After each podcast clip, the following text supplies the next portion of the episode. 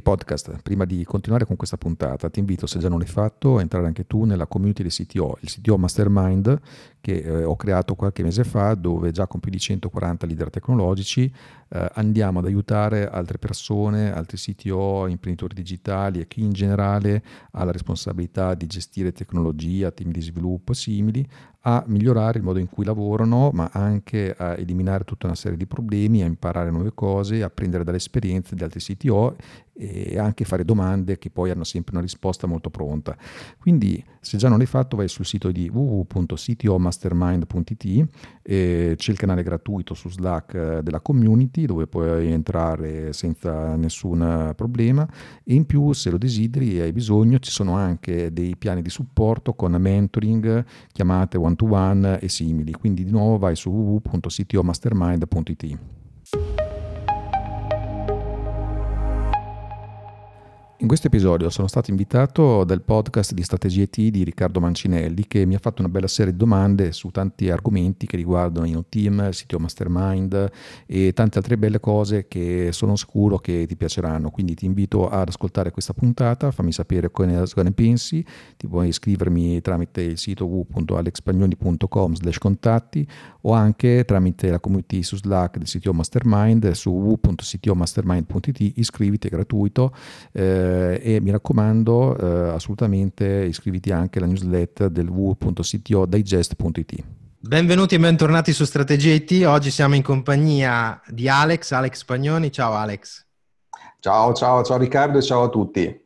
Allora, perché ho chiamato Alex? Perché Alex, meglio di te, nessun altro può presentarsi. Intanto presentati e dici cosa fai, di cosa ti occupi. Sì, allora sono innanzitutto il fondatore di NoTeam, che è un'azienda che c'è dal 2007, sono comunque imprenditore in campo tecnologico da più di vent'anni e sono anche il fondatore del CTO Mastermind, che è una community di leader tecnologici italiani e conduco anche a mia volta un podcast che si chiama CTO Podcast, che guarda un po' è rivolto appunto ad argomenti tecnologici, sia diciamo per chi è a sua volta leader tecnologico, CTO, Head of Technology, ma anche per chi in realtà ha bisogno del parere o della guida di a sua volta un CTO per prendere delle decisioni tecnologiche che però impattano il business. Quindi l'audience è duplice da questo punto di vista qui. Poi dopo, a sua volta, InnoTeam, per spiegare meglio, è una realtà che eh, opera nell'ambito della consulenza, in campo chiaramente digital, tech, quindi sviluppo custom, servizi cloud e altri brand, perché InnoTeam in realtà è organizzati in più brand, dedicati anche, eh, ad esempio nel caso di Accelerant, a migliorare il modo in cui le aziende IT, software house, agenzie o chi sviluppa un proprio prodotto digitale a lavorare meglio in termini di processi di sviluppo, di eh, strumenti di gestione oppure gestire debito tecnico, refactoring e così via. Poi dopo appunto in Otima tanti brand, ma non è l'oggetto chiaramente di, di, di questa introduzione, però fondamentalmente è chiaro che è eh, una realtà questa che eh, o tramite il sito Mastermind in forma di community come azienda in sé parla sempre molto di tecnologia. Ecco.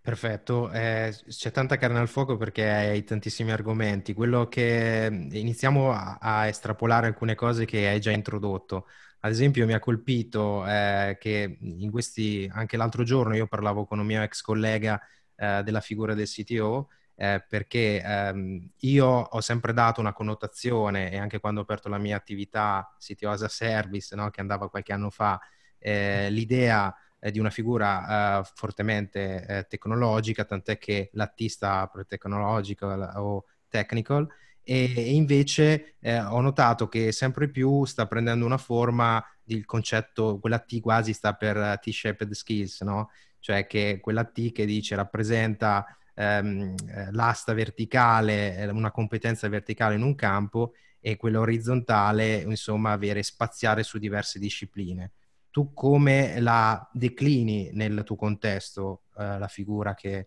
tant'è che ci hai creato un podcast, tant'è che ehm, vuoi raccogliere attorno a un mastermind questa figura, eh, quindi sei la persona più autorevole per dircelo. Sì, assolutamente, quello della T-shaped è un concetto assolutamente importante e prende proprio eh, in considerazione quella che è la realtà dei fatti. Un leader tecnologico assolutamente aderisce a questo tipo di impostazione proprio perché per tanti aspetti deve essere un generalista. Poi su alcuni aspetti sicuramente anche per eh, diciamo, esperienza pregressa, perché poi molti CTO in realtà nascono anche come sviluppatori o comunque come figure puramente tecniche e si evolvono nel tempo. È chiaro appunto che nel tempo comunque delle specializzazioni si costruiscono, così come si costruiscono anche relativamente a quello che è l'ambito di, ad esempio, un prodotto dove il CTO eh, a questo punto va a operare, però è per definizione la persona che deve conoscere tante aree, poi chiaramente ha un team al quale delegare gli aspetti più eh, meramente tecnici o questioni più specialistiche, per dire tanti CTO, ad esempio, capiscono bene concetti come quelli della sicurezza informatica, ma poi li vanno a delegare, o stessa cosa in termini di, per dire, piattaforme cloud. Se prendiamo un qualsiasi provider cloud come Amazon, Google o simili, è chiaro che loro hanno centinaia di servizi, un CTO cerca di conoscere il più possibile che chiaramente si collegano a quella che è la sua realtà, poi eh, i singoli servizi magari sono eh, DevOps o esperti di tecnologie cloud o programmatori o chi insomma sviluppa magari in modalità server, adesso utilizza servizi cloud in generale, che sanno nel dettaglio cosa poi eh, devono mettere a livello di singola riga di codice o singola configurazione e così via. Poi più un CTO riesce in alcuni campi a essere eh, verticale e meglio è, ma la precedenza ce l'ha l'aspetto di conoscenza orizzontale sicuramente, perché una cosa che manca sicuramente spesso chi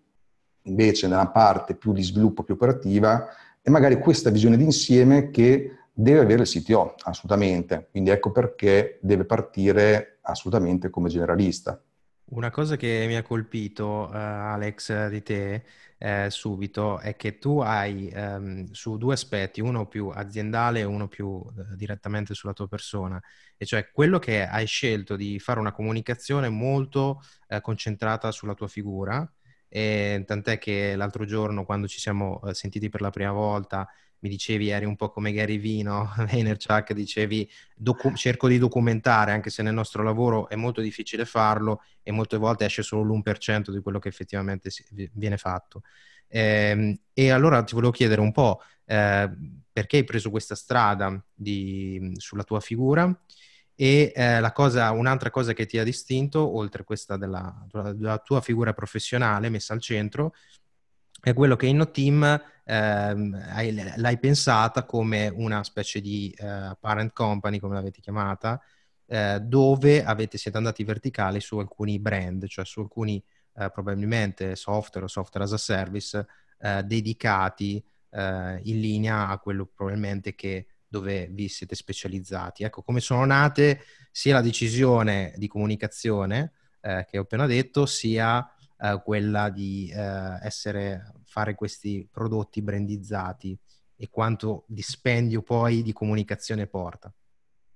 Sì, allora innanzitutto la cosa nasce dal fatto che io da sempre, da quando ero adolescente, eh, avevo l'interesse sia chiaramente ad aspetti tecnologici, perché comunque come tanti ho iniziato col Commodore 64 quando avevo 5-6 anni,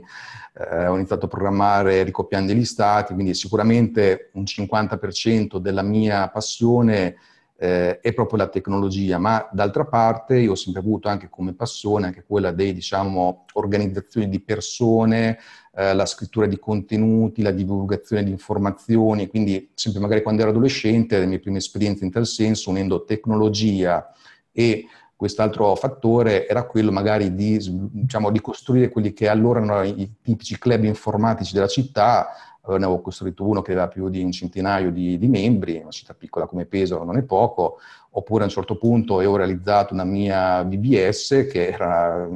diciamo così, il precursore di internet per quanto riguarda la comunicazione, eh, oggi sarebbe un, un forum, uno scambio di file e a me piaceva proprio l'aspetto di eh, informare, educare, mettere assieme persone, eh, poi a un certo punto, dopo eh, finiti gli studi, ho chiaramente ho, mi sono anche avviato in termini professionali, quindi eh, ho aperto partita IVA quando avevo 19 anni, poi dopo da lì ho aperto anche aziende vere e proprie e a quel punto sono anche andato, diciamo così, a monetizzare queste passioni, queste eh, cose che mi piacciono, perché ovviamente di qualcosa dobbiamo campare. Nel frattempo, però è sempre rimasto in me questo aspetto di creazione di contenuti, di eh, registrare informazioni, divulgarle. Quindi ecco perché da una parte c'è un mio brand personale che, eh, infatti andando sul mio sito personale www.expagnoli.com ci sono tanti contenuti, ci sono anche delle rubriche, c'è appunto il podcast, ci sono diversi canali video e così via,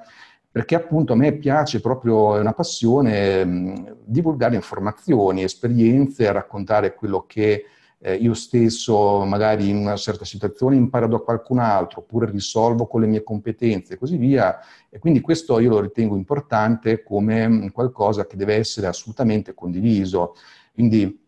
da una parte c'è proprio questa mia divulgazione che è assolutamente gratuita, poi chiaramente la cosa si collega anche col fatto che da un'altra parte ho un'impresa che è appunto InnoTeam che in un certo senso a sua volta monetizza eh, questa divulgazione per chi poi ha bisogno del supporto per da una parte mettere in opera quelle informazioni e dall'altra per chi deve creare delle piattaforme basate anche su certi concetti. Quindi questo qui per spiegare l'esistenza del mio, chiamiamolo così, brand personale.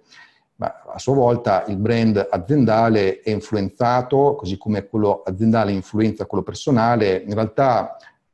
eh, sono due aspetti della, della stessa cosa, de, della mia stessa persona, quindi in realtà sono inscindibili, non li vedo come due silos che non, non comunicano tra di loro, ma anzi sono eh, l'uno la trasposizione in concetti diversi dell'altro. A sua volta in team perché lo, diciamo, lo a un certo punto impostata come realtà multibrand, e questo qui per spiegare il discorso del parent company. Ora, Innoteam in realtà è una sola azienda,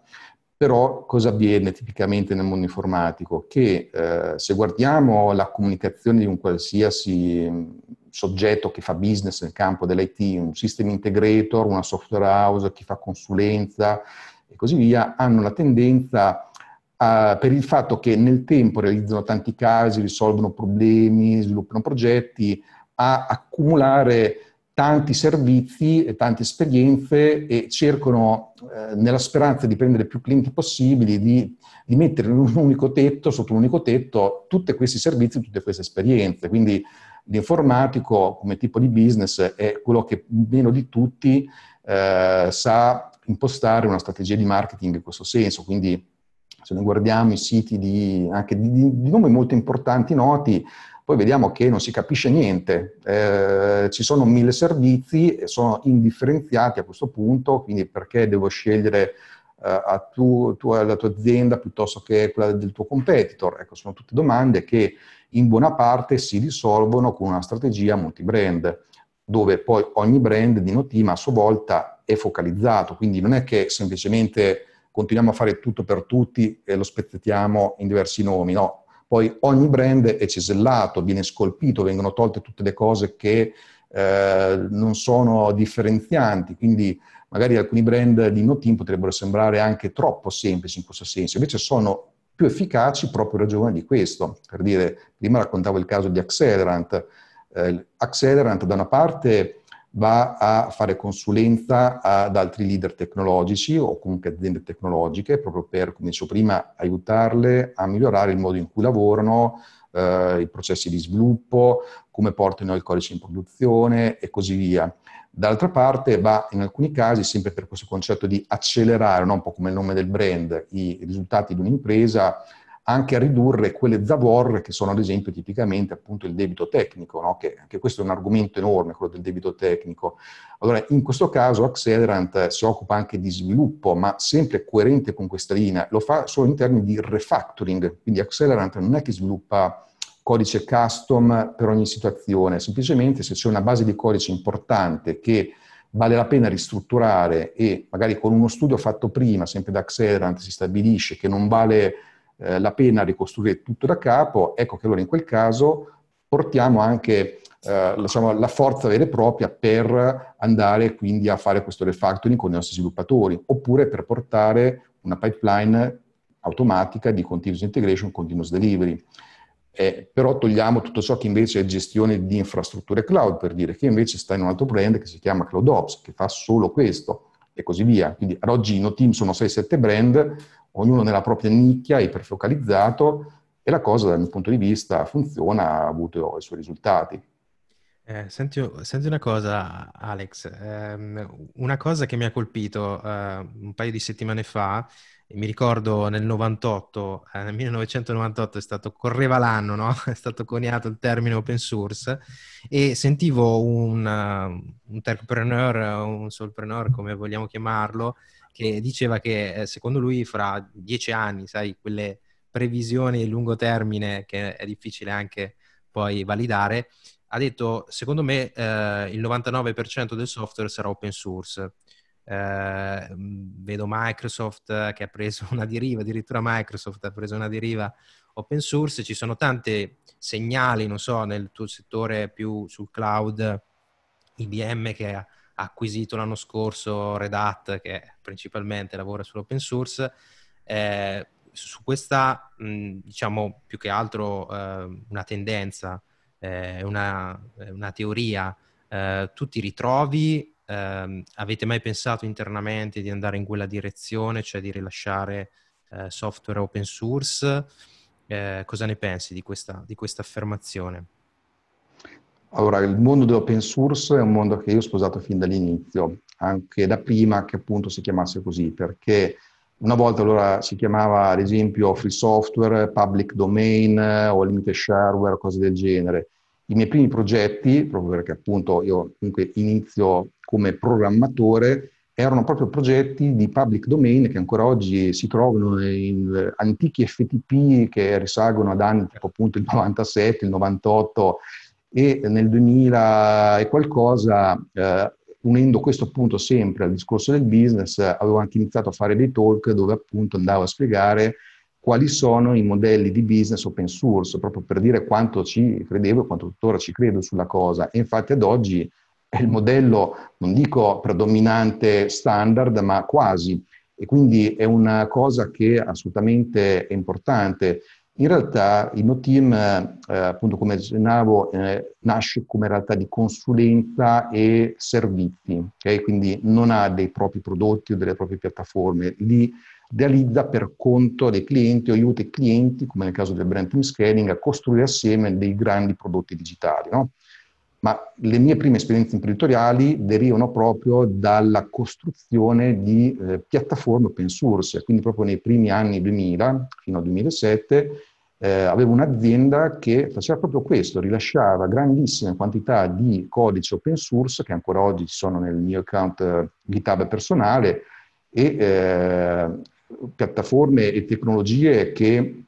poi eh, mi hanno portato anche a essere conosciuto all'estero, perché le mie prime interviste sono proprio di quegli anni lì, dagli Stati Uniti, perché eh, allora eh, era facile diciamo, occupare delle nicchie che ancora non esistevano e quindi avevo creato tutta una serie di tecnologie che servivano e tuttora funzionano per costruire quelle che oggi chiamiamo piattaforme SaaS, quindi software as a service, che sotto hanno tutto l'insieme di servizi per funzionare che vanno al di là del mero prodotto in sé, quindi tutta la parte di gestione del billing, degli utenti, la multitenancy, eccetera, eccetera. Ecco, ho realizzato tutte queste cose qui e anche tutta una serie di applicazioni, le ho tutte rilasciate in open source ed è una cosa che funziona perché poi a quel punto eh, effettivamente io ho acquisito tutta una serie di clienti anche a livello internazionale, notorietà anche, eh, mi chiamavano anche da riviste come PHP Architect a scrivere articoli oppure il fondatore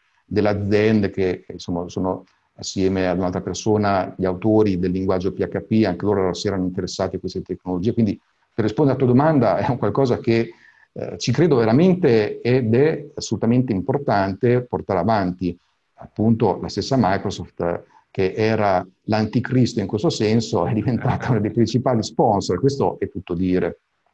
Sì, eh, in effetti eh, sentendoti parlare ehm, eh, siamo più o meno coetanei e abbiamo, attraversiamo figli del nostro tempo, no? un ventennio da, dalla nascita del web all'open source, alla bolla delle dot com, al manifesto agile, tutte cose che poi ci hanno eh, diciamo condizionato, comunque contaminato, diciamo in maniera più positiva. E una cosa che ti volevo chiedere eh, sui trend, di cui facevo una riflessione l'altro giorno, è che in prima istanza sembra che il nostro settore viva molto di trend, e che sembra un po' eh, in prima istanza sembra proprio che hai poca visione o poca identità, ma alla fine se vai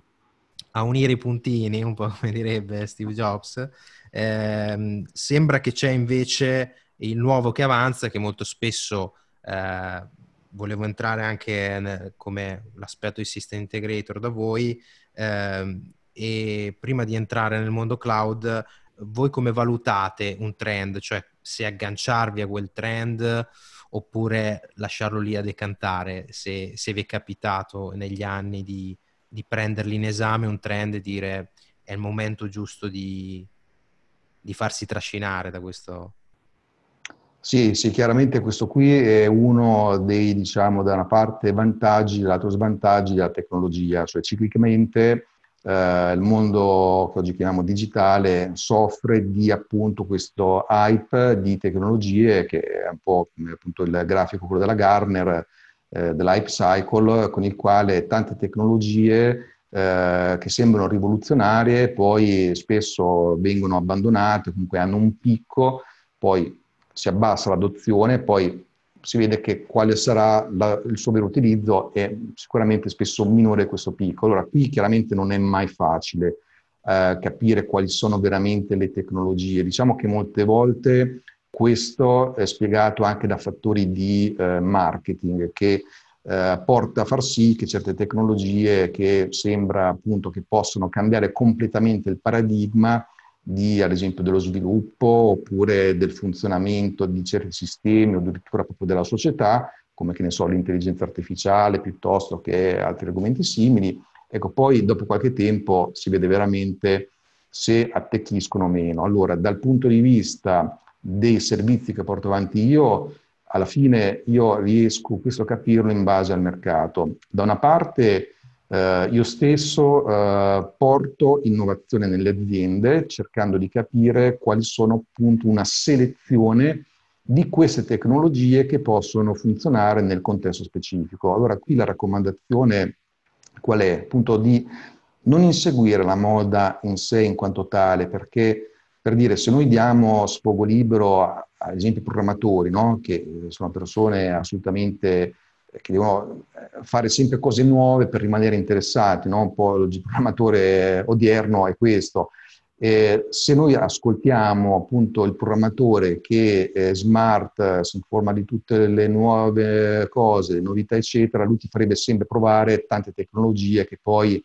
invece magari un CTO può avere più esperienza, capisce che invece sono out of context per tanti motivi, allora è questo tipo di esperienza qui derivante appunto da, nel mio caso, praticamente 20 e passa anni in termini professionali, per altri 10 anni non professionali di esperienza, nell'intuire in molti casi cosa effettivamente ha senso provare, portare avanti, sperimentare e cosa no. E qui la parola chiave è sperimentare vedere se funziona nel proprio contesto.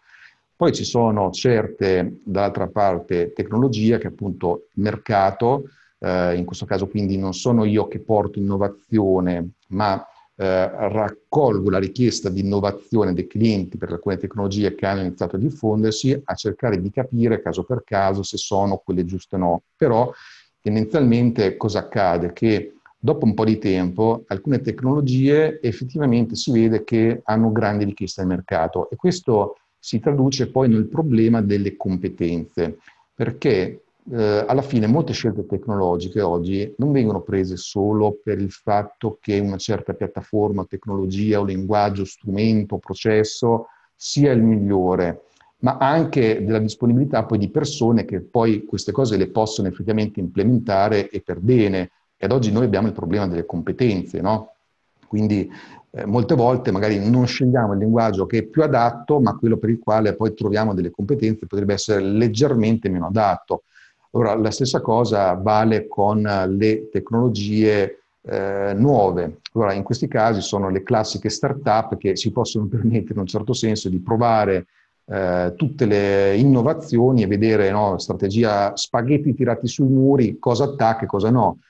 Ed è uno dei motivi per i quali poi spesso le grandi aziende con concetti tipo l'open innovation vanno poi ad attingere da queste start-up o comunque da queste aziende più innovative per vedere quali sono appunto queste tecnologie che da hype sono diventate un qualcosa che funziona e porta risultati. Ecco, questo può essere una possibile interpretazione, poi veramente dipende molto dall'esperienza e dall'intuito. Eh, sembra un mondo il nostro assolutamente deterministico, quello dello sviluppo, del, del cloud, del CTO, leadership tecnologica, invece è uno degli ambienti più umani possibili che possiamo immaginare paradossalmente. Poi, poi sappiamo, sappiamo, benissimo che eh, una cosa è quando nasce una tecnologia eh, quanto tempo passa perché venga adottato dalla, mm, dalla, diciamo così, dall'industria, passami il termine, ehm, del mondo del software, a quanto poi viene adottato dal mercato, quindi c'è una curva piuttosto lunga di anni. Mi immagino Amazon credo che abbia aperto nel 2006 effettivamente, rilanciata nel 2006 con Amazon Web Services intendo, e eh, cioè immagino prima che venga adottato, eh, sia stata adottata eh, massicciamente in Italia, ad esempio, eh, è passato un po', un po', di tempo, tu lo sai meglio. Vedo che nel contesto cloud eh, eh, c'è da una parte chi usa l'hosting tradizionale, poi mi spieghi meglio tu cosa ne pensi. Eh, il, il, cloud computing, ehm, diciamo così, in maniera porting e diciamo così non completamente in tutta la sua uh, forza. E chi ancora rimane on premise, perché vedo, ho intervistato da poco anche un sistemista e ancora hanno gli armadi che io vedevo uh, 15 anni fa, quindi uh, va benissimo. E, e, poi questa cosa che adesso si sta parlando di rendere sempre più agnostico, e vorrei capire da te quanto questo lock-in spaventa, è un po' come quando si dice sempre mettiamo l'ORM perché così togliamo il database, poi non lo cambiava nessuno, ma ehm, questa idea del multi-cloud, dell'hybrid cloud, che sembra eh, qualcosa che eh, un po' le, le, acque sono un po' più ferme nel cloud perché ha innovato nell'ultimo decennio e quindi questo sembra qualcosa di nuovo. Eh, dici un po' la vostra offerta e un po' cosa ne pensi di questi aspetti qui. Sì, allora per quanto riguarda la prima parte, cioè ad esempio il discorso tra hosting, cloud oppure avere il classico data center on-premise, allora qui la differenza la fa il contesto. Nessuna di queste soluzioni è valida per tutte le situazioni. E c'è ancora eh, la ragione di continuare a utilizzare degli hosting classici, come c'è la ragione in molti casi di andare sul cloud e in alcuni casi più specifici di rimanere sul data center. Quindi quello che va evitato è di dire, ah, oggi c'è il cloud, portiamo tutto sul cloud, perché non funziona così. Ci sono dei sicuramente ambiti in cui continua a valer la pena utilizzare un data center interno. Uh, per dire il discorso dell'hosting eh, contro quello del cloud. Infatti, siccome è proprio un tema ricorrente, poi eh, ho persino creato un video specifico su questo perché tanti clienti poi mi fanno la domanda o comunque vanno educati in tal senso. Beh, allora se noi stiamo semplicemente realizzando una landing page, un sito vetrina o cose del genere, oppure stiamo realizzando una soluzione che deve essere cost effective, ma eh, l'hosting in molti casi è la soluzione che ancora può andare bene. Lì dobbiamo semplicemente essere accorti su quale piattaforma di hosting utilizzare e chiaramente eh, spesso usando quel tipo di impostazione noi ci portiamo dietro anche un po' un background che porta anche un po' una scarsa qualità di processi di gestione, di codice, eccetera, ma che magari in quei casi vanno più che bene perché hanno un valore basso. Quindi lo sforzo di costruire una piattaforma cloud, di trovare le competenze di chi eh, sa costruirla e gestirla, questa piattaforma, non vale lo sforzo in quei casi. Ma ci sono invece altri casi dove il cloud, oltre ad essere eh, un mero mezzo di risparmio che è stato il modo con il quale i cloud provider, un po' sbagliando, hanno cercato di portare avanti il paradigma del cloud rispetto a quel data center e ci sono le possibilità di risparmio, eh, perché se noi usiamo il cloud per quello che veramente, quindi un qualcosa di on demand, auto provisioning, elastico, eccetera, allora lì veramente possiamo risparmiare e pagare in maniera efficiente ed efficace. Eh, però quello appunto è un discorso da affrontare a parte. Il punto è anche che con il cloud noi possiamo creare dei modelli di business, delle aziende basate su dei modelli di business che magari prima non era possibile fare io mi ricordo anche semplicemente, so, intorno appunto dopo la New Economy, no, parliamo che ne so, 2007-2008, quegli anni lì in cui Amazon era stata appena concettualizzata, c'erano poche cose, S3, C2 e basta. Eh, ancora costruire eh, un portale, una soluzione internet significava veramente ancora affittare un sacco di server, gestirli, avere una squadra di sistemisti, la reperibilità, dei programmatori che dovevano usare tante tecnologie e quindi costruire una nuova iniziativa costava veramente tanto, erano poche le realtà che potevano farlo. Oggi con il cloud noi possiamo istanziare in un attimo e usare per il tempo che ci serve una qualsiasi capacità di calcolo o di memoria o di database o eccetera eccetera a costi molto più bassi tipicamente rispetto a quelli classici. Quindi in questo caso quando noi portiamo avanti un progetto innovativo cioè che magari è il core business e eh, porta in sé o transato o clienti, utenti, eccetera, allora il cloud tipicamente può essere la soluzione di norma più adatta. Ci sono anche degli scenari in cui conviene invece ancora per qualche tempo rimanere sul data center, eh, questi si assottiglieranno sempre di più chiaramente, soprattutto man mano che il cloud eh, garantirà certi standard di sicurezza che, diciamocelo tutta, tra detti lavori è ben più sicura una piattaforma cloud, anche se nell'immaginario il dato sta sulla nuvola e quindi fuori dal perimetro aziendale, che non all'interno del perimetro aziendale, perché lo sforzo di sicurezza che può mettere in piedi un Amazon di turno è infinitamente più grande di quello che può fare anche un data center interno ben carrozzato, quindi eh, non è equivalente assolutamente. Per quanto riguarda il discorso multi-cloud, Ora, questa qui è un'arma a doppio taglio. Da una parte, eh, quindi anche tutto il discorso del, dell'essere agnostici che poi si declina sia in concetti come multi-cloud che anche in discorsi che vanno anche in piattaforme tecnologiche come Kubernetes o paradigmi tipo serverless, no? Ora, quella del multi-cloud, a mio avviso, salvo casi veramente particolari, è una qualcosa che non porta il vantaggio sperato, anzi porta il proliferare di tutta una serie di costi che poi ricadono spesso proprio nelle competenze e in grandi costi di gestione, perché nel momento in cui noi sfruttiamo per bene il cloud per appunto magari un prodotto digitale, non semplicemente per spostare un IRP da uno spazio all'altro, è chiaro appunto che andando in profondità nell'utilizzo di questi servizi, noi andiamo a costruire delle competenze su questi stessi servizi di avere le stesse competenze su eh, altri cloud provider, in alcuni casi è uno sforzo, non dico doppio, ma sicuramente maggiore. Poi c'è da dire che buona parte dei servizi cloud in realtà si basano sugli stessi componenti software in alcuni casi, per dire tutti i vari sistemi di cache, anche qui ci ricolleghiamo al discorso dell'open source di prima, no? per dire Redis, eh, Redis, grandissimo progetto open source, è utilizzato dai cloud provider, no? quindi di fatto stiamo utilizzando in realtà eh, tramite questi cloud provider dei sistemi che già sono standard per conto loro e la struttura che c'è sopra, la configurazione che magari è proprietaria, ma tipicamente però su formati aperti, tipo appunto, che ne so, YAML piuttosto che JSON o simili. Ehm, c'è da dire anche questo, che eh, questo vendor lock-in a sua volta mh, ci può essere proprio in casi particolari di tecnologie che soltanto certi cloud provider portano, no? Ma per il resto, noi eh, tipicamente, nella maggior parte dei casi, secondo me, possiamo permetterci tranquillamente di sposare i servizi di uno specifico cloud provider, perché nel momento in cui poi scoprissimo che abbiamo sbagliato piattaforma,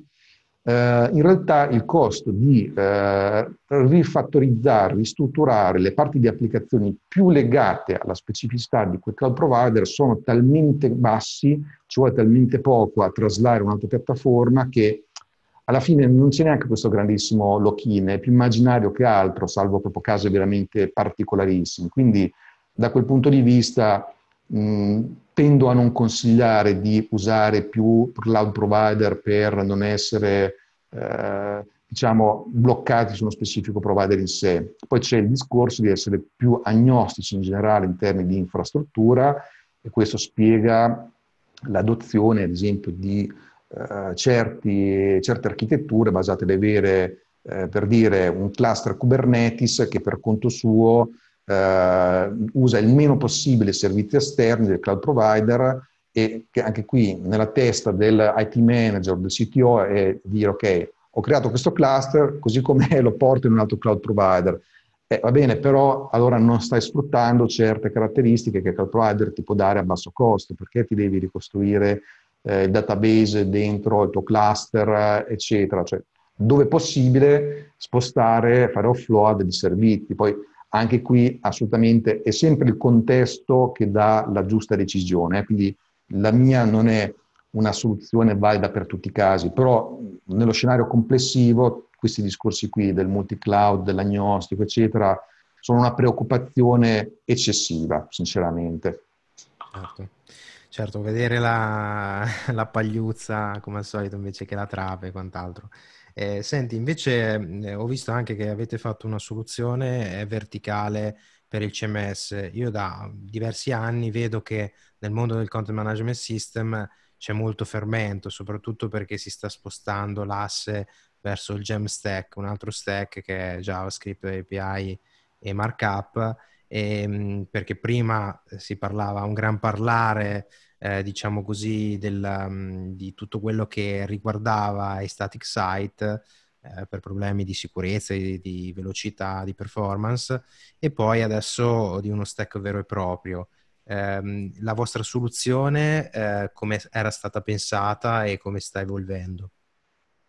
Allora, anche lo scenario dei CMS, eh, più generale del web content management, che poi adesso sempre di più viene chiamato digital experience eh, o Headless. Eh, esatto, è cambiato notevolmente perché eh, fino a qualche anno fa il paradigma era sempre di piattaforme monolitiche che poi portavano tutta una serie di problematiche in termini di scalabilità, mantenibilità e così via. Poi c'erano tutti i mezzi, anche a livello di infrastruttura e di applicazioni più, diciamo, più strutturate per ovviare molto bene a questi problemi. Quindi abbiamo costruito soluzioni visitate da decine di milioni di visitatori al mese senza problemi, tutto sommato, anche con quei vecchi paradigmi. Ma appunto con l'avanzare di tante tecnologie, di tanti eh, modi di costruire un'architettura, quel paradigma tende a essere ormai un po' vecchiotto. Allora appunto tra headless eh, e tanti altri eh, tipi di interpretazioni è cambiato veramente tanto lo scenario. Allora in questo senso eh, qui ehm, nel discorso del content management una parte importante è sempre anche qui quella di costruire il contesto, le esigenze nel quale si dovrà eh, inserire appunto la piattaforma di content management, perché nella mia esperienza, e sono vent'anni che o io personalmente scrivevo i miei CMS, anche questi qui open source, o ne ho utilizzati altri sempre open source, eh, ho visto veramente tanti scenari diversi per i quali non c'è anche qui un approccio spesso valido per tutti. Quindi in alcuni casi conviene scrivere un sistema molto più custom, in altri casi conviene usare delle API headless e poi impostarci sopra una single page application piuttosto che fare cose diverse. Allora anche qui abbiamo più soluzioni che sono a questo punto in linea con l'attuale scenario che decliniamo caso per caso e tendenzialmente queste sono soluzioni che appunto non partono più solo dal monolite ma anzi sfruttano il più possibile tutti i nuovi scenari. Quindi una volta capita qual è la situazione del cliente che ad esempio un digital media che fondamentalmente pensiamo che una qualsiasi rivista online, ha delle esigenze ben diverse, ad un eh, brand internazionale che solito magari è multibrand, multilingue, geolocalizzato, eh, ecco, è uno scenario ben diverso questo, anche in termini poi di chi gestirà i contenuti, se questi contenuti eh, vengono estratti automaticamente da altri sistemi, se ci sono degli editor o dei giornalisti che andranno a contribuirli, ecco, anche in base a questo costruiamo la soluzione più adeguata. E non è banale perché Web Content Management, anche se è una sigla apparentemente piccola, è un mondo gigantesco. Quindi anche qui appunto noi abbiamo dedicato un brand che fa leva su questi appunto 20 anni di esperienza che si chiama Cypress, che è un po' in contrapposizione a WordPress, come è un gioco di parole, no? Cypress sta per Custom Press, mentre WordPress, che è una piattaforma, mentre il nostro è un servizio di costruzione di un progetto, di una piattaforma, quindi sempre un servizio professionale, è appunto nella logica di costruire il tuo sistema appunto più o meno custom, ritagliato su misura della tua esigenza. Poi anche noi chiaramente utilizziamo framework o CMS o soluzioni headless standard di mercato, ma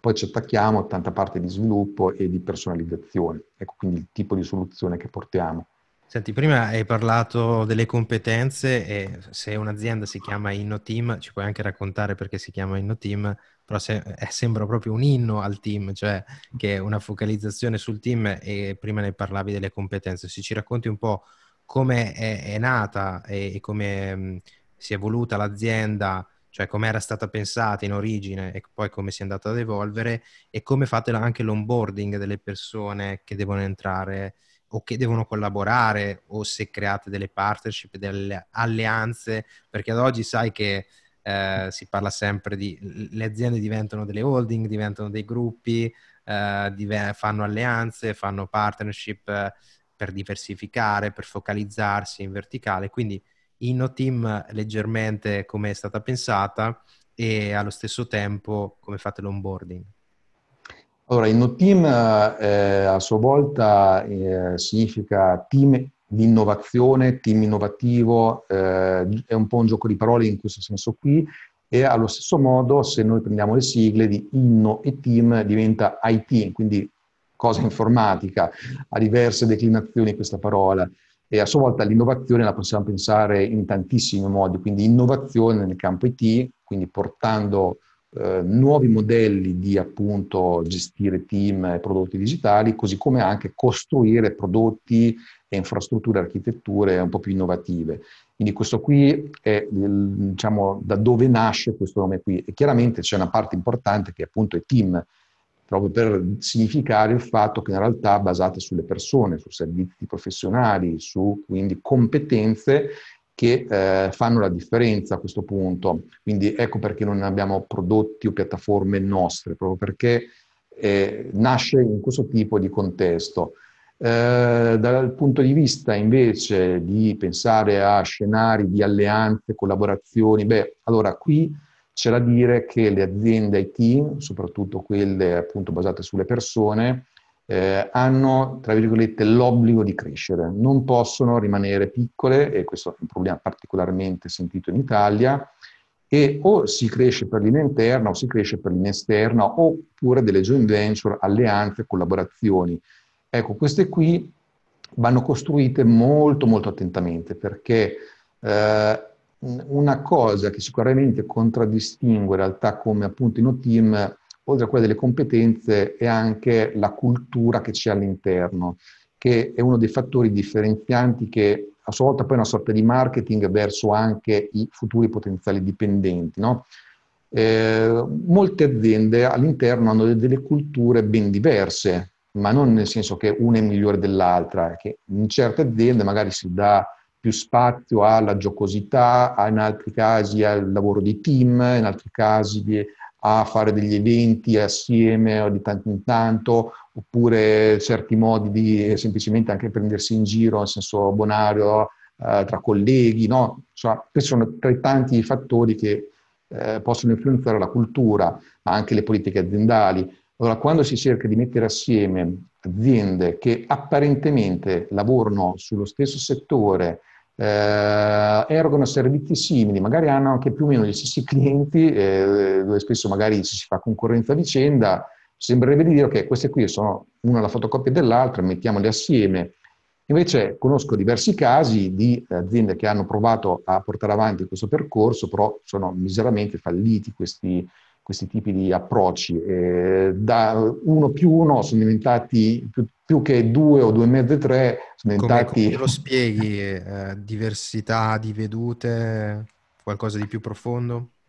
Ah, sono tantissimi fattori, sicuramente le diversità di vedute contano parecchio, eh, anche la compagine societaria, eh, questi fattori di cultura aziendale, come si lavora, eh, perché ci sono anche modi di lavorare molto diversi tra di loro che poi si cerca di unire assieme, magari costruire il mega processo che include tutto e allora qui di nuovo si creano quei problemi che portano poi a far sì che eh, magari le aziende poi siano anche più indifferenziate rispetto ai brand che erano prima, ad essere caratterizzate da una qualità inferiore, ad essere meno riconosciute. Sono veramente tanti questi fattori, quindi vanno ragionate molto bene queste operazioni di fusione o comunque di mettere assieme una o più situazioni assieme ad un'altra. Invece le collaborazioni, anche queste qui, se però eh, caratterizzate da un certo protocollo di collaborazione, appunto, possono eh, essere funzionali, eh, dipende però molto anche qui dall'impegno e dalla serietà con la quale viene portata avanti questa collaborazione. Nella mia esperienza, eh, sono poche le eh, iniziative di questo genere che funzionano, sicuramente più di quelle delle fusioni aziendali, ma anche le collaborazioni hanno tutta una serie di problemi per dire eh, ci è capitato tante volte di collaborare ad esempio con delle agenzie, perché il Noteam non è un'agenzia, e eh, i progetti funzionano solo se vengono soddisfatte tutta una serie di caratteristiche che ho codificato in anche qui tanti anni di esperienza di progetti che hanno funzionato benissimo, fun- progetti che hanno funzionato malissimo, progetti così così. Allora ho distillato tutte queste esperienze ricostruito in molti casi quali sono i fattori che portano uh, al successo, al fallimento. Per dire questo qui, tra l'altro, è pure anche una consulenza che in Accelerant vado a fare anche proprio ad agenzie o aziende che vogliono lavorare con le agenzie proprio per evitare disastri che altrimenti in molti casi sono inevitabili. Quindi questo qui è sicuramente un altro fattore importante. Ecco. Eh, dicevo dell'onboarding degli sviluppatori che sai che si dice dalle statistiche che si gua- vedono che eh, saranno sempre più i sviluppatori che arriveranno sul mercato, saranno sempre più giovani, diciamo così, perché non fanno più la trafila come non so ho fatto io da ingegnere elettronico e eh, e poi tutta la trafila di un decennio. E, ehm, e voi come, come, strutturate l'azienda? Sai, ci sono quelle tendenze uh, going horizontal, cioè essere più orizzontali possibili, di, e, e, come pensate di trasferire queste competenze e fare l'onboarding dei sviluppatori? Come, non come tanto pensate, ma come state facendo o pensate di evolvere in quella direzione? Allora, anche l'onboarding è, una, è, un sistema molto critico in aziende come queste, ma vale sia per aziende più di consulenza come Noteam, che però allo stesso modo mm, anche per aziende di prodotto che sviluppano il proprio prodotto, proprio perché da una parte eh, c'è questo fattore di cultura aziendale che è importante instillare il più presto possibile,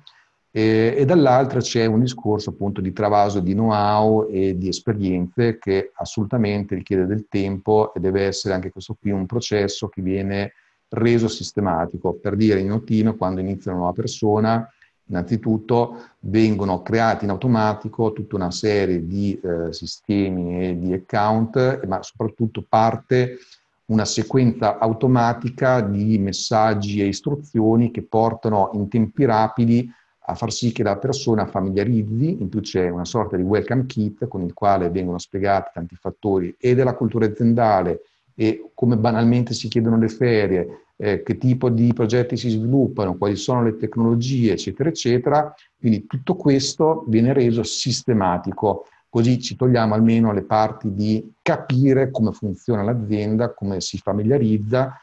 perché cosa accade in realtà? Soprattutto penso che ne so, a quelle realtà di consulenza che in realtà sono delle brutte body rental. Si prende la persona, la si spara dal cliente eh, senza che neanche questo abbia mai conosciuto nulla di, dell'azienda dove è stato assunto, no? Cioè è una cosa veramente svidente, brutta. Eh, quindi questo va assolutamente evitato. Quindi questo onboarding eh, deve essere rivolto sia aspetti proprio di cultura aziendale che poi anche di standard interni, anche questi qui vanno il più presto possibile eh, scritti, formalizzati, per dire ci sono anche delle aziende che pubblicano anche mh, su, su, canali pubblici i loro playbook, come vengono chiamati, no? che sono i modelli con i quali hanno tutta una serie di processi, di cultura aziendale, e questi peraltro sono anche carini come ispirazione Um, questo c'è soprattutto nel mondo anglosassone, però intanto vedo anche qualche esempio fatto bene in Italia. E bisogna prendere ispirazione da questi perché effettivamente si vede come sono strutturati questi processi e, e sono anche quelle cose che rendono eh, l'azienda tale, cioè l'azienda non è semplicemente dal mio punto di vista eh, l'insieme di tanti piccoli artigiani che fanno ognuno bene il proprio lavoro, ma è anche quel valore più complessivo che deriva da un'organizzazione, da degli standard, da un valore collettivo che poi le stesse persone che lavorano dentro quell'azienda possono sfruttare per aumentare ulteriormente il valore che portano ai loro utenti o clienti interni o esterni che siano. Quindi anche qui un'azienda è un'organizzazione, no? quindi bisogna, eh, anche se è un'organizzazione informatica, bisogna proprio formalizzare e costruire tutto questo know-how, può essere formalizzato in dei wiki, in sistemi come ad esempio usiamo noi come Confluence, vanno trascritti certi processi, certi flussi, ma non in, in un modo pesante come ad esempio può essere eh, quello del sistema ISO, no? che in alcuni casi è anche un, um, un requisito specifico di certe industrie, più easy più che ISO, no? eh, però sicuramente va costruito questo insieme. Tutto ciò facilita enormemente l'onboarding. Poi anche qui bisogna far sì che eh, si riesca a fare leva sul tempo delle persone. In che senso? Cioè anche chi eh, forma queste persone quando entrano in azienda, banalmente dovrebbe ad esempio registrare, come faccio io, le parti che trasferisce come know-how alle persone. Così ogni volta si crea una base interna di knowledge, di e-learning, chiamiamolo così, che i nuovi assunti avranno già eh, belli che pronti e man mano che si va avanti, nuove situazioni che vengono gestite, nuove cose che eh, vengono insegnate alle persone diventano altri pezzi di contenuti già belli pronti. Quindi anche qui unisco la mia passione per creare contenuti anche eh, in senso interno. È un lavoro infinito questo, ma è di valore sempre più grande. Quindi l'onboarding io lo vedo in questo modo qui. Sì, esatto. Hai detto, sì, qui ad esempio in UK si respira più quell'area di accoglienza e di guida che, di cui parlavi. Eh, comunque ehm, sì, poi lavorare sulle soft skill non è, non è così facile eh, bisogna che si prendano anche persone che hanno già un particolare imprinting eh, in qualche senso. Comunque quello che dicevi è un po' l'aria che si respira no? entrando in un'azienda nel modo in cui si lavora. E senti, prima ti sentivo mh, parlare delle web agency con un tono un po' po' polemico, tra virgolette polemico, eh, scherziamo. Eh, però eh, l'altro giorno proprio ero in un sito, navigavo su alcuni siti e avevo trovato un sito che diceva ah, negli anni 90 eravamo una società di produzione audio e uno studio di registrazione, poi cosa dicevano? Dicevano che dall'audio c'è stata una progressione naturale verso la produzione dei video, poi hanno abbracciato il branding, poi la pubblicità, poi il guerriglia marketing, la grafica e poi è arrivato internet forse è, è lì da intercettare il, la parte, il male, nel senso che eh, il, diciamo così, l'imprinting è stato di altro tipo e poi si è cercato di fare eh, design, sviluppo web, mobile app, software, CMS, design di videogiochi, adesso augmented e virtual reality ci mettono un po' di tutto. È quello il rischio. Eh, sì, sì, sì, sì, assolutamente. Tra l'altro io questo qui appunto lo posso dire perché sono esterno a quel mercato, proprio perché io non sono un'agenzia, ho il lusso di poter dire eh, le cose come stanno riferito ad altri settori in questo senso. Ora, quello delle agenzie è un mercato sicuramente particolare. A fronte di tante agenzie veramente brave che fanno il loro mestiere, poi c'è una, una, vasta quantità di tante micro agenzie, in realtà certe volte anche grandi eh, insospettabili, che dovrebbero fare ben altro rispetto a ciò che portano sul mercato, perché lasciano spesso una scia di cadaveri, cioè clienti che eh, poi girano da un'agenzia all'altra e rimangono scottati in maniera spesso anche definitiva e eh, poi perdono opportunità enormi, bruciano soldi per conto dei clienti. Diciamo che quello dell'agenzia non è un uh, mestiere che va improvvisato, eh, assolutamente deve essere basato su criteri anche qui di professionalità, di competenza, eh, solo che molte volte, eh, e questo però nasce anche come errore delle imprese, si va a delegare, quindi le imprese clienti, si vanno a delegare aspetti di marketing che dovrebbero essere primi, che invece l'imprenditore dovrebbe fare propri. E quindi eh, senza conoscere nulla appunto di questioni di, di, marketing, comunicazione, branding e simili, vengono delegati questi progetti essere in grado di valutarli a delle agenzie che agenzie non sono, ma sono soltanto un insieme di persone poco esperte o business veramente messi in piedi da anche scappati di casa. Eh, però ripeto, sono veramente tante realtà che invece sono proprio delle eccellenze eh, e queste vanno sicuramente protette. Il problema è che eh, un mercato, questo che per molti versi si è autodistrutto, quindi con un grosso, eh, una grossa tendenza a tariffa al ribasso, progetti che scoppiano, progetti che rimangono a metà, non vengono portati avanti, cause. Io mi ricordo mi ricorderò sempre quando entravo nelle sedi di alcune agenzie anche grandi anche nomi noti e vedevo nelle scrivanie dei titolari pacchi così di cause fatte dai clienti, è una cosa veramente desolante. Eh, ed era una cosa normale, eh? cioè vedevo ogni tanto anche l'avvocato dell'azienda, quando facevo anche io gli incontri, che lo vedevo passare, ormai lo conoscevo anch'io, e quindi... Per lui il business andava bene, insomma. ah, assolutamente, ecco, infatti eh, è un segnale ecco, di, di, questo tipo di litigiosità, problematicità. Spesso le agenzie sono dei palazzi in fiamme, eh, volendola dire tutta. E quindi ecco perché cerco di mettere sempre un po' eh, in, nell'ottica di valutare correttamente queste situazioni, sia i clienti finali ai quali magari faccio consulenza, che anche le aziende che vogliono collaborare con le agenzie, perché poi le agenzie hanno anche qui eh, il vizio di subappaltare molte volte tanti aspetti, soprattutto i tecnologici, di cui non hanno comprensione e lo fanno con modalità che poi portano a qualità inesistente o altri tipi di, di problemi. Ecco. Eh, anche qui la tecnologia è una cosa che in certi tipi di agenzie non dovrebbe essere toccata. Ora le agenzie dovrebbero semmai toccare in quei casi quelle situazioni in cui appunto magari usiamo l'hosting, ma perché si tratta di una landing page o di un sito vetrina piccolo che fa pochi danni, magari una cosa che dura qualche settimana, qualche mese, allora gli va bene questo tipo di qualità usa e getta, ma per cose più solide, per delle piattaforme, assolutamente le aziende finali dovrebbero capire che l'agenzia non è il canale giusto, ecco. È un po' come nasce anche il mio podcast che mi sono accorto che eh, se la parte, diciamo, eh, più importante di quello che stai costruendo è soprattutto basato sulla tecnologia, forse avere una strategia e, e probabilmente ce l'ha chiaro chi mastica tutti i giorni complessità e tecnologia e non chi eh, fa quasi un'opera di rivendita della tecnologia, molto più eh, eh, assolutamente, e questa è la chiave di lettura. Infatti hai detto benissimo, il discorso della strategia e di educare quindi anche i clienti a capire bene questi aspetti. Eh, senti, eh, volevo che ci dicessi due parole di come funziona il CTO Mastermind perché è interessante come iniziativa e poi anche dirci dove ti possono trovare chi ti cerca online, come chiedo sempre in ogni episodio.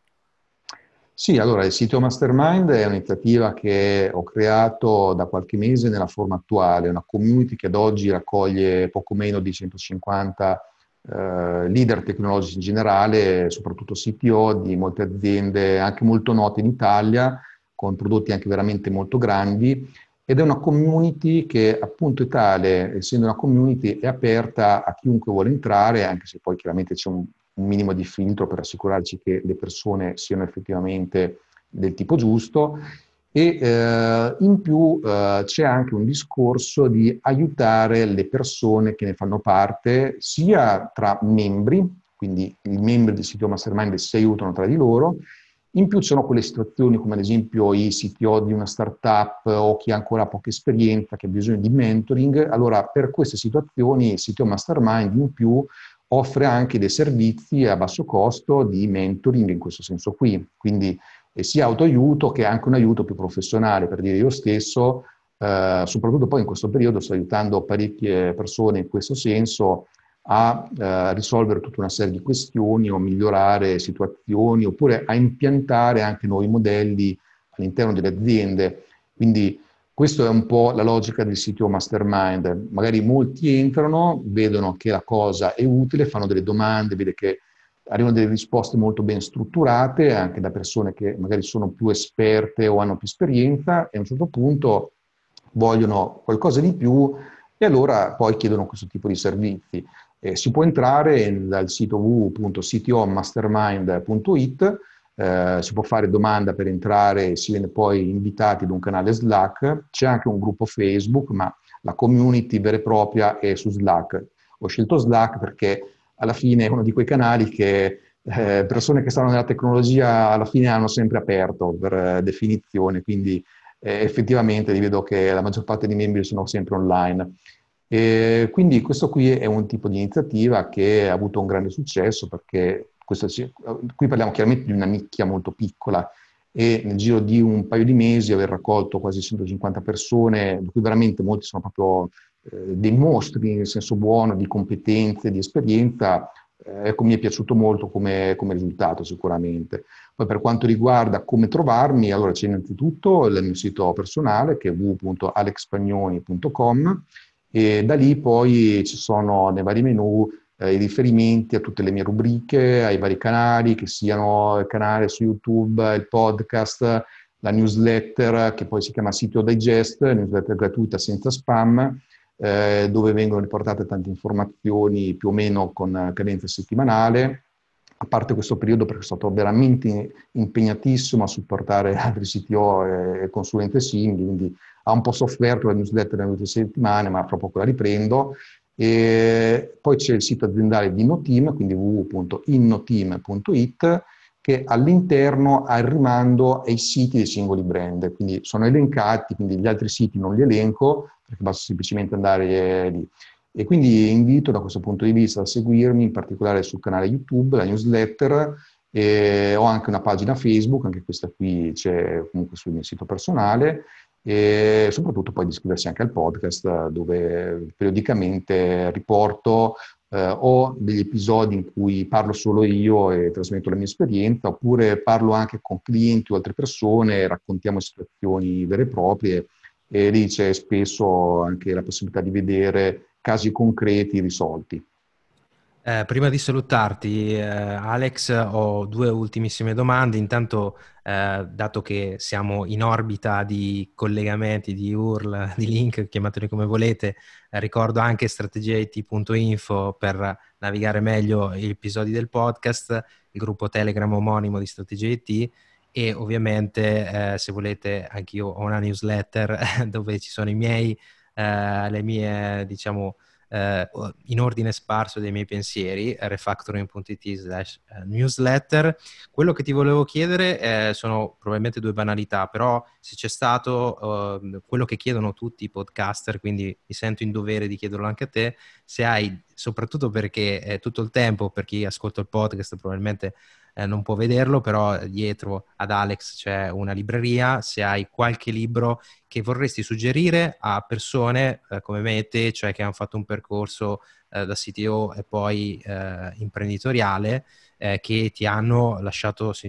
anche, anche, un solo libro che comunque ti abbia lasciato qualche... Mh, Uh, qualche principio su cui tu uh, vai puntualmente, uh, che ti vai puntualmente a ricordare e a prendere da esempio.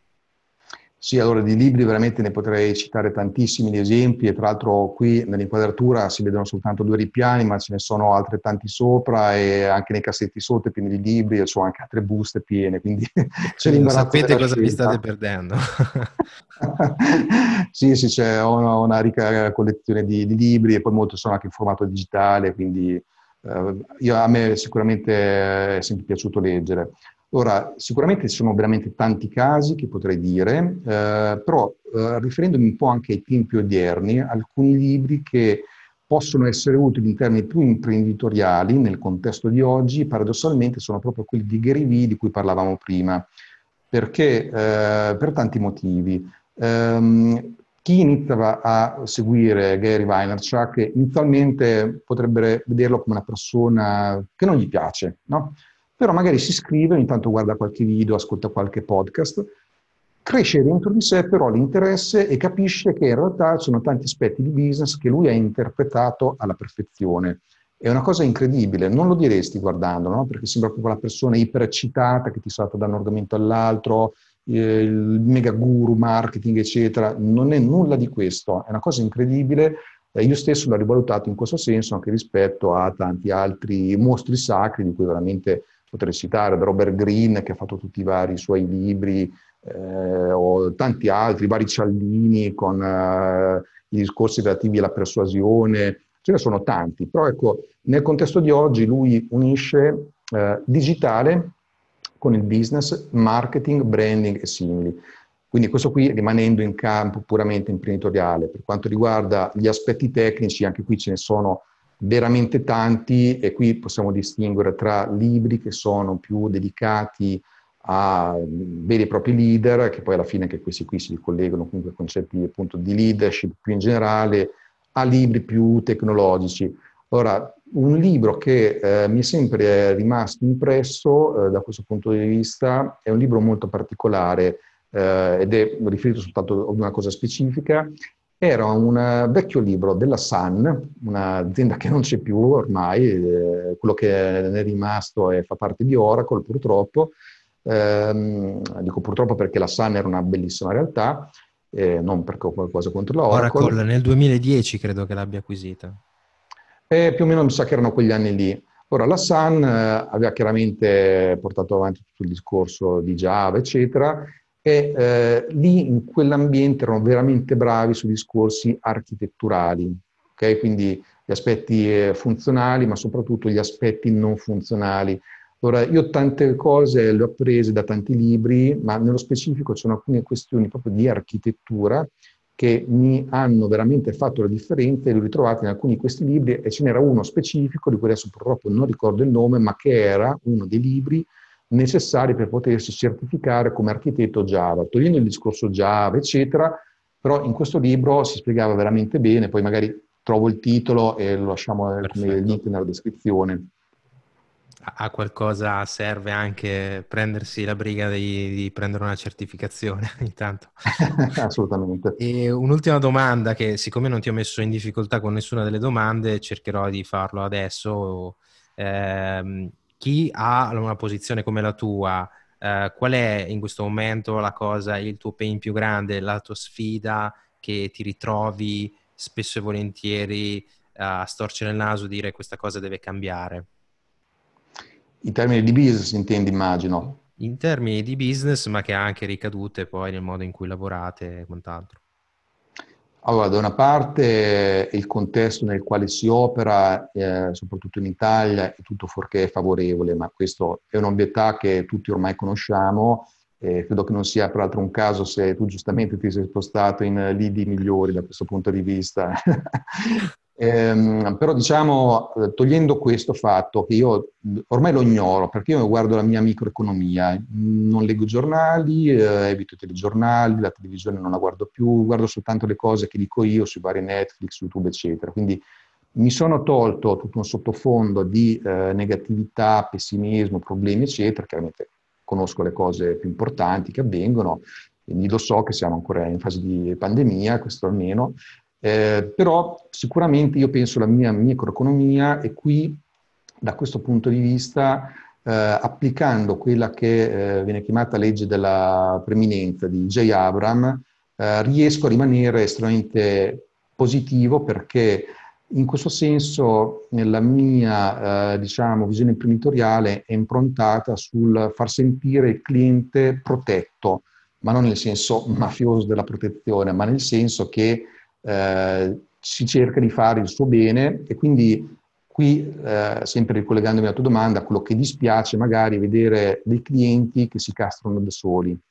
perché non seguono delle indicazioni che derivano da esperienze che loro non hanno e quindi vanno a ostinarsi a chiedere cose che io so già che falliscono. Quindi io quei clienti eh, o li vedo morire per conto loro e quindi sono il primo a sganciarmi quando capisco che quella è la situazione, eh, oppure cerco, dove vedo che eh, c'è ancora speranza, di provare a educarli e questo qui di nuovo spiega mia, eh, i contenuti che nel mio caso sicuramente proliferano in vari canali proprio per questo motivo qui. Quindi la cosa che mi dà fastidio ad oggi, soprattutto insomma, sono queste cose qui che ti ho detto, per le quali però comunque della speranza c'è, ecco.